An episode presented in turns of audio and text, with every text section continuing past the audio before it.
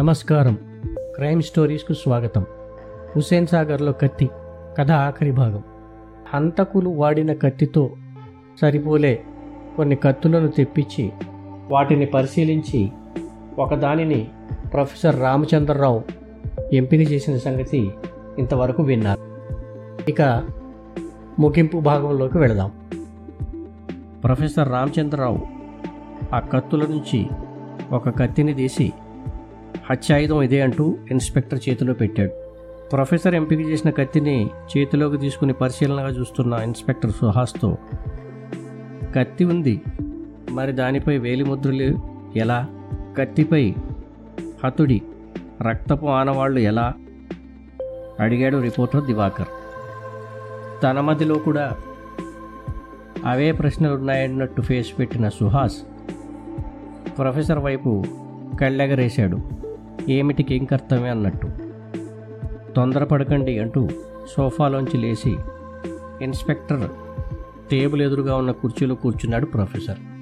హత్య జరిగిన సమయంలో హతుడి శరీరంపై ఉన్న దుస్తుల గురించి ఇన్స్పెక్టర్తో ఆరా తీశాడు ప్రొఫెసర్. హత్య జరిగిన సమయంలో అతడి శరీరంపై తెల్ల చొక్కా బనియను ఉన్నాయని సుహాస్ ప్రొఫెసర్కి చెప్పాడు. పోస్ట్ మార్టం తర్వాత ఆ దుస్తులను తీసుకొచ్చి స్టేషన్లోనే భద్రపరచామని అన్నాడు. ప్రొఫెసర్ ఆ బట్టలను ఒకసారి తీసుకురమ్మన్నాడు. కానిస్టేబుల్ని పిలిచి హతుడి దుస్తులను తీసుకురావాల్సిందిగా ఇన్స్పెక్టర్ ఆదేశించాడు. కానిస్టేబుల్ తెచ్చిన బట్టలను ప్రొఫెసర్ పరిశీలిస్తుండగా ఆ బట్టలపై ఉన్న రక్తపు మరకలు ఎండిపోయాయి కదా. ఆ ఎండిన మరకలతో ఇప్పుడు ఏం చేయగలం? ఆ మరకలు కేవలం దుస్తులపై ఉన్న రక్తం హతుడిదేనా కాదా అని ఫోరెన్సిక్ పరీక్షలో నిర్ధారించడానికి తప్ప ఇప్పుడు ఏం ఉపయోగం? ప్రొఫెసర్ చూపిస్తున్న కత్తిపై ఆ రక్తపు మరకలు లేవు కదా? ఎండిన ఆ రక్తపు మరకలతో ఇప్పుడు ఏం చేసుకోగలం అంటూ ప్రశ్నల వర్షం కురిపించాడు దివాకర్. చిరునవ్వుతో దివాకర్ వైపు చూసిన ప్రొఫెసర్ తొందరపడుకు అన్నాడు. ఆ నలుగురు నిందితుల్లో హతుడిని ఎవరు కత్తితో పొడిచాడు? ప్రొఫెసర్ ఇన్స్పెక్టర్ని ప్రశ్నించాడు. ఆ పొడిచిన వాడిని ఇక్కడికి ఒకసారి పిలు అన్నాడు ప్రొఫెసర్. ఆ నలుగురు నిందితుల్లో ఒకరి పేరు చెప్పి అతన్ని తీసుకురమ్మని కానిస్టేబుల్ని ఆదేశించాడు ఇన్స్పెక్టర్. వాడే ఖచ్చితంగా హతుణ్ణి పొడిచాడా? ఖచ్చితమైన సాక్ష్యం ఉందా? ఒకటికి రెండుసార్లు ఆలోచించుకో. లేదంటే అమాయకుడు బలైపోతాడు అంటూ ప్రొఫెసర్ ఇన్స్పెక్టర్ని హెచ్చరించాడు. ఖచ్చితంగా వాడే. సహనిందితుల సాక్ష్యమే కాకుండా అతడి స్నేహితుల సాక్ష్యం కూడా మన దగ్గర ఉంది.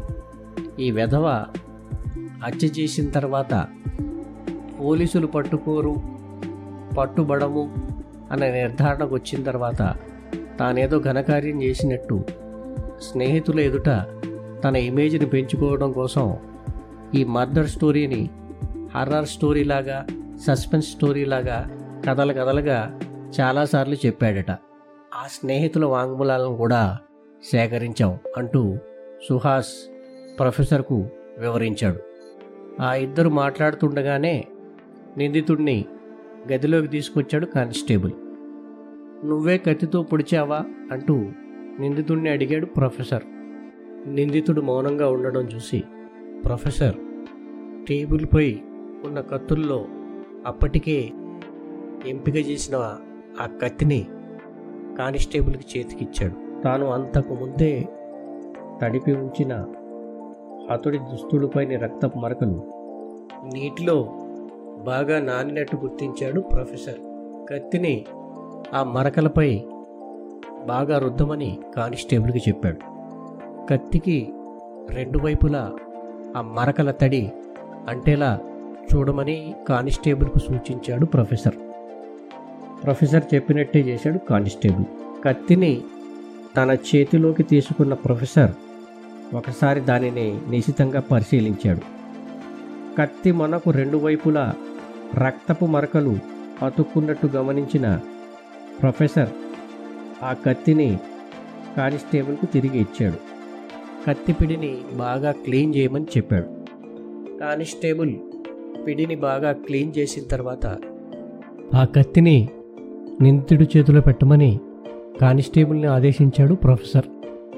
ఆ కత్తిపై నిందితుడి వేలిముద్రలు పడ్డాయన్న నిర్ధారణకు వచ్చిన ప్రొఫెసర్ కత్తిని ఫోరెన్సిక్ ల్యాబొరేటరీకి పంపి మిగతా ప్రాసెస్ను కంప్లీట్ చేయమని ఇన్స్పెక్టర్కు సూచించి అక్కడి నుంచి సెలవు తీసుకున్నాడు. అంతవరకు జరిగిన తతంగాన్ని నిశితంగా గమనిస్తున్న రిపోర్టర్ దివాకర్ ఇన్స్పెక్టర్తో కత్తిని సృష్టించారు సరే. హంతకులేమో కత్తిని హుస్సేన్ సాగర్లో విసిరేశామని చెప్తున్నారు కదా. నెక్స్ట్ స్టెప్ ఏమిటి? అంటూ అడిగాడు. దానికి బదులిస్తూ ఇన్స్పెక్టర్ సుహాస్ నిందితులు కత్తిని హుస్సేన్ సాగర్లో విసిరేశామన్న సంగతి స్టేషన్ వరకే పరిమితం. అది కోర్టుకు వెళ్ళదు. మరి ఈ కత్తిని ఎక్కడ స్వాధీనం చేసుకున్నట్టు చూపిస్తారు అంటూ ఇన్స్పెక్టర్ను ప్రశ్నించాడు దివాకర్. తదుపరి ప్రక్రియ అదే. ఒకసారి పబ్లిక్ ప్రాసిక్యూటర్తో మాట్లాడాలి ఈ కేసులో అంటూ ప్రాసిక్యూటర్కు ఫోన్ చేశాడు. పబ్లిక్ ప్రాసిక్యూటర్తో కొద్దిసేపు మాట్లాడిన తర్వాత ఫోన్ పెట్టేసిన ఇన్స్పెక్టర్ దివాకర్తో రేపు ఉదయం మిగతా ప్రాసెస్ కంప్లీట్ చేద్దాం అన్నాడు. వీలైతే నిందితులను కూడా రేపే రిమాండ్ చేద్దాం అన్నాడు. సరే అంటూ దివాకర్ కూడా అక్కడి నుంచి నిష్క్రమించాడు. దివాకర్ వెళ్ళిపోయిన కొద్దిసేపటికి ఈ కేసులో తనకు సహాయంగా సబ్ ఇన్స్పెక్టర్ను క్రైమ్ టీమును పిలిచాడు ఇన్స్పెక్టర్ సుహాస్. మరుసటి రోజు కంప్లీట్ చేయాల్సిన పనులను అప్పగించాడు. మరుసటి రోజు అనుకున్నట్టుగానే ప్రాసెస్ అంతా కంప్లీట్ చేసి నిందితులను రిమాండ్కి కూడా పంపి తీరిగ్గా కూర్చున్నాడు సుహాస్. ఎప్పటిలాగానే ప్రొఫెసర్ రామచంద్రరావు సాయంత్రం కాఫీ కోసం స్టేషన్కు వచ్చేశాడు. ఇంతలోనే అనుకోకుండా దివాకర్ కూడా అప్పుడే స్టేషన్లోకి ప్రవేశించాడు. కేసులో ప్రోగ్రెస్ ఏంటి బాస్? అన్న దివాకర్ ప్రశ్నకు మ్యాజిస్ట్రేట్ నిందితులను పద్నాలుగు రోజుల జ్యుడిషియల్ రిమాండ్కి పంపారు అని జవాబిచ్చాడు సుహాస్. అదేంటి బాస్? రిమాండ్ కూడా చేసేసావా? అన్నాడు దివాకర్. అవును ఒక గంట కిందటే. మన వాళ్ళు మ్యాజిస్ట్రేట్ ముందు అక్యూజ్డ్ని ప్రొడ్యూస్ చేశారు అన్నాడు సుహాస్. మరి వార్త రాసుకోవాలి కదా? అన్నాడు దివాకర్. అందుకే ఇదిగో తీసుకో అంటూ ఓ ప్రెస్ నోట్ని చేతిలో పెట్టాడు. ఆ ప్రెస్ నోట్లోని సారాంశాన్ని చదివిన దివాకర్ అచ్చా కత్తి శ్మశానం నుంచి స్వాధీనం చేసుకున్నారా? బాగుంది అన్నాడు. హత్య చేసి పరారయ్యే ముందు నిందితులు కత్తిని ఆ దగ్గరలోని ఒక శ్మశానంలో పాతిపెట్టినట్టు నిందితులు విచారణలో అంగీకరించారని నిందితులు ఇచ్చిన సమాచారం ఆధారంగా సాక్షులను వెంటబెట్టుకుని వెళ్ళి శ్మశానం నుంచి ఆ కత్తిని స్వాధీనం చేసుకున్నామని ఇన్స్పెక్టర్ సుహాస్ తన రిమాండ్ రిపోర్ట్లో పేర్కొన్నాడు. కత్తిని ఫోరెన్సిక్ ల్యాబ్కు తదుపరి పరీక్ష నిమిత్తం పంపినట్టుగా కూడా పేర్కొంటూ రిమాండ్ రిపోర్టుతో పాటు నిందితులు ఉపయోగించిన కత్తిని శ్మశానం నుంచి వెలికి తీశామని నిరూపించేందుకు గాను శ్మశానం నుంచి కత్తిని వెలికి తీస్తున్నట్టు సాక్షుల స్టేట్మెంట్ని రికార్డ్ చేస్తున్నట్టు చిత్రీకరించిన కొన్ని ఫోటోలను కూడా ఆ రిపోర్ట్తో సుహాస్ జత చేసి కోర్టులో ప్రవేశపెట్టాడు. ఈ కేసులో తనకు సహకరించిన ప్రొఫెసర్ రామచంద్రరావుకు రిపోర్టర్ దివాకర్కు సుహాస్ కృతజ్ఞతలు తెలిపాడు. నిందితులను రిమాండ్ చేసిన మూడు నాలుగు సంవత్సరాల తర్వాత ఒకరోజు ఇన్స్పెక్టర్ నుంచి దివాకర్కు ఫోన్ వచ్చింది. ఈ కేసు ఇన్వెస్టిగేషన్ పూర్తయిన కొద్ది నెలలకే సుహాస్ అక్కడి నుంచి ట్రాన్స్ఫర్ అయ్యి వెళ్ళిపోయినాడు. చాలా కాలం పాటు వేరే ప్రాంతంలో పనిచేసిన సుహాస్ అప్పుడప్పుడు ఫోన్లో తప్ప దివాకర్ని ఆ తర్వాత పర్సనల్గా కలుసుకున్న సందర్భాలు చాలా తక్కువ.